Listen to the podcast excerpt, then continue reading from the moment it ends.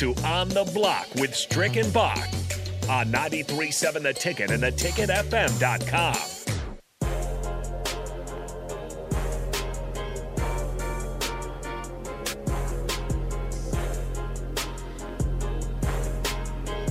It's time for hitting the hardwood here on the block as we round things out with our daily segment about the NBA and of course NBA All Star Weekend coming up. Uh, NBA trade trade deadline also coming up. A little bit of a quieter day as uh, as opposed to yesterday, where the likes of you know C.J. McCollum, uh, you know, among others, traded. It was kind of a, a busy day yesterday. Um, not so busy today, but we do know a few different things. Uh, one, uh, the Lakers are in trouble, and so we'll talk about that here in a second. But first, let's talk about the 2022 All Star Dunk Contest as uh, those names have been released, and, and we know who will be in those. Uh, as Strick said, in, in, in T's coming to break, um, not necessarily household names, but maybe we can see these guys, um, you know, if they win, if you get going, uh, maybe we'll see them at future dunk contests. Uh, Obi Toppin is uh, going to be there from the Knicks. Um, for what it's worth, he is uh, he was a major pick and college player of the year a few years ago. He's averaging seven and a half points per game right now for the Knicks in 15 minutes.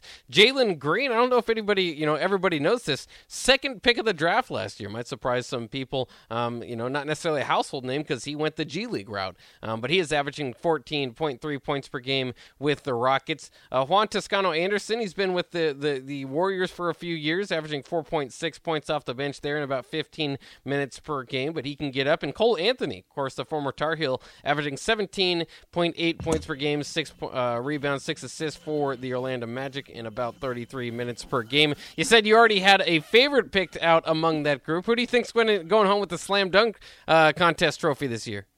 So as you as you may not know, Cole Anthony, I I do know them. Um, Greg Anthony's son, and and of course a couple times we went to the game with Greg, and and uh, so I'm rooting for Cole just because on the love, right?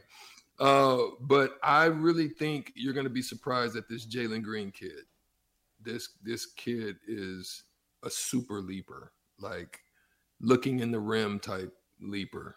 that's the that's the guy that I'm thinking that's going to get it done and in spectacular fashion. And and it, he may even try some crazy stuff, but um, I still think that he has enough in his trick bag that he's gonna be able to get to to pull this out.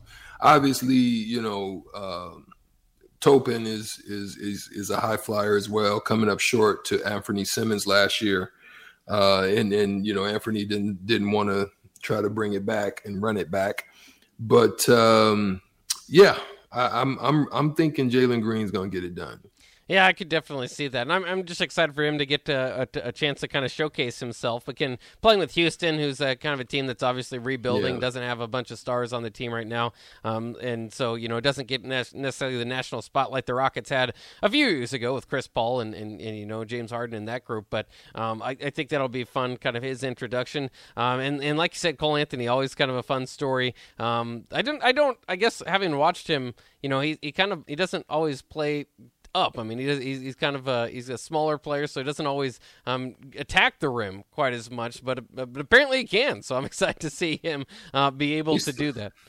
Yeah, he's bouncy. Yeah. yeah, like you said, he just yeah, it's just not something that he does on a regular. He's a setup guy, and yeah, you know, gets it from the from the perimeter most like. But yeah, he can. He's bouncy. Yeah, I'm excited to see that. Uh, other storyline in the NBA that I wanted to talk about, as as always. I mean, we always like to talk the Lakers, especially when they're down. I'm a Celtics fan. I'll always talk about the Lakers when they're down. It's a it's a fun topic. Uh, but they did lose to the Bucks last night, 131 to 116. We know this is the you know an older team, a veteran team. It's not just not uh, kind of working well out there. And in you know two different guys kind of made headlines post game last night. Uh, Westbrook again held out of the closing lineup, not feeling good about it. He said, "quote I shouldn't have." to hit any benchmarks, to be honest. I earned the right to be in the closing lineups. Of course, this has become a story uh, as the season has developed, as Frank Vogel has has the has the say so, and and has uh, been told by Lakers management that he's allowed to run with whatever uh, lineup he wants to, with or without Westbrook, regardless of the pay scale that Westbrook obviously has.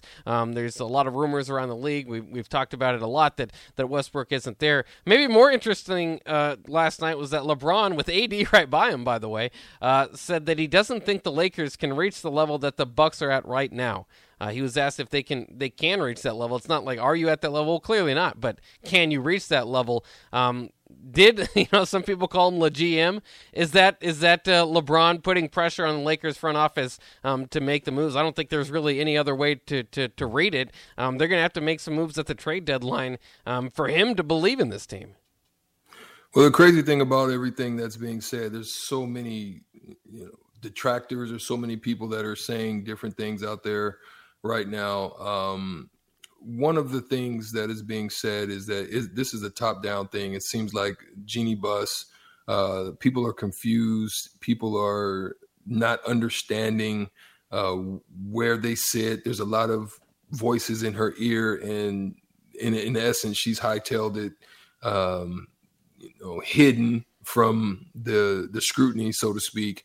Uh, Rob Pelinka, you know, obviously the GM. Um, uh, you know a lot of lot of distrust with him right now uh, obviously when you lose magic johnson um, who is a longtime laker and then you do you do crazy stuff like taking the season tickets away from one of the greatest legends who they freaking have the logo after in jerry west you take his his his uh, lifetime season tickets away you're doing some crazy things in there so at this point yes, there needs to be some adjustments made.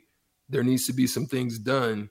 But who wants to go play for the Lakers right now? I mean, obviously, you're playing in one of the most storied franchises, but at the end of the day, with so much turmoil, so much craziness, so much uncertainty, so much confusion, who who would want to come and play for the Lakers at this point, right?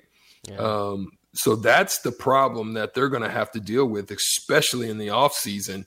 Um, you know, uh, Bill Plaschke, he said that most of most of the last two years, the question facing the NBA's most glamorous franchise has been is which superstar is going to sign with the Lakers. The problem is, is they got you know, and and again, this is this is a testament to LeBron James. LeBron James basically called for what he wanted. Rob Pelinka gave him what he wanted, and now you can't act like you weren't a part of that decision. You know what I mean? I'm not uh, I'm not the biggest fan of LeBron James, so to speak, because of just the way he handles things and the way he does business. But you know, he is he is a talented player, and he's been that. But at the end of the day, uh, he called for this. He got what he asked for, and now you can't just you can't put the blame and lay it on anybody's feet because you got what you asked for.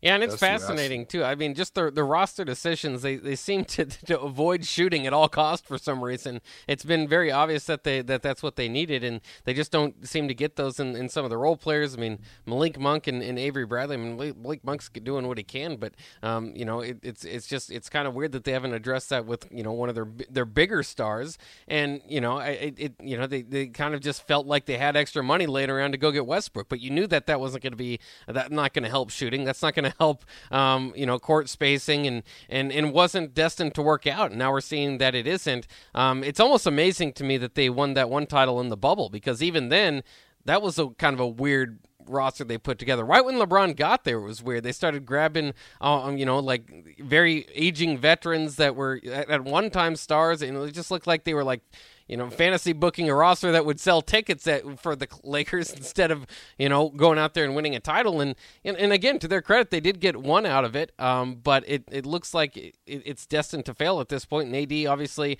his health is always a big question. At you know, when it comes playoff time, um, if he's healthy, maybe they can give it a big go. But right now, they're they're in the 10 spot. I mean, they're they're they're yeah. danger not they're making falling, the playoffs. They're falling, yeah. And and and the, and the crazy thing about it is you know they've only played like 15 16 games together as a whole. So uh, even with that you would hope guys would step up but at the end of the day they haven't gotten it done. And and hey uh, more power to. I don't like the Lakers, so I don't, I don't care if they fall out and fall on their face. To be honest. yeah, we're not going to hide it. We're not a, we're not a pro Lakers uh, show, but we'll talk Lakers while they're down. Maybe not so much if they get it turned around. Then we'll go focus on somebody else. But uh, I thought it was kind of fun, and of course we mentioned the other day uh, when the Lakers crowd started to turn on Westbrook when the the, the former uh, Staples no! Center, yeah, now Crypto Center was yelling "Don't shoot" in the corner. It was very audible, and he still shot it and missed it. Um, that's probably a, a, a, telltale sign that it's probably about time to break that thing up. But we only got 10 seconds here, so we are running out our show on the block. One of my favorite companies in Lincoln, Teammates, is going to take over Ticket Weeknights. They have a show every Wednesday. That's coming up next here. Thanks for joining us on the block.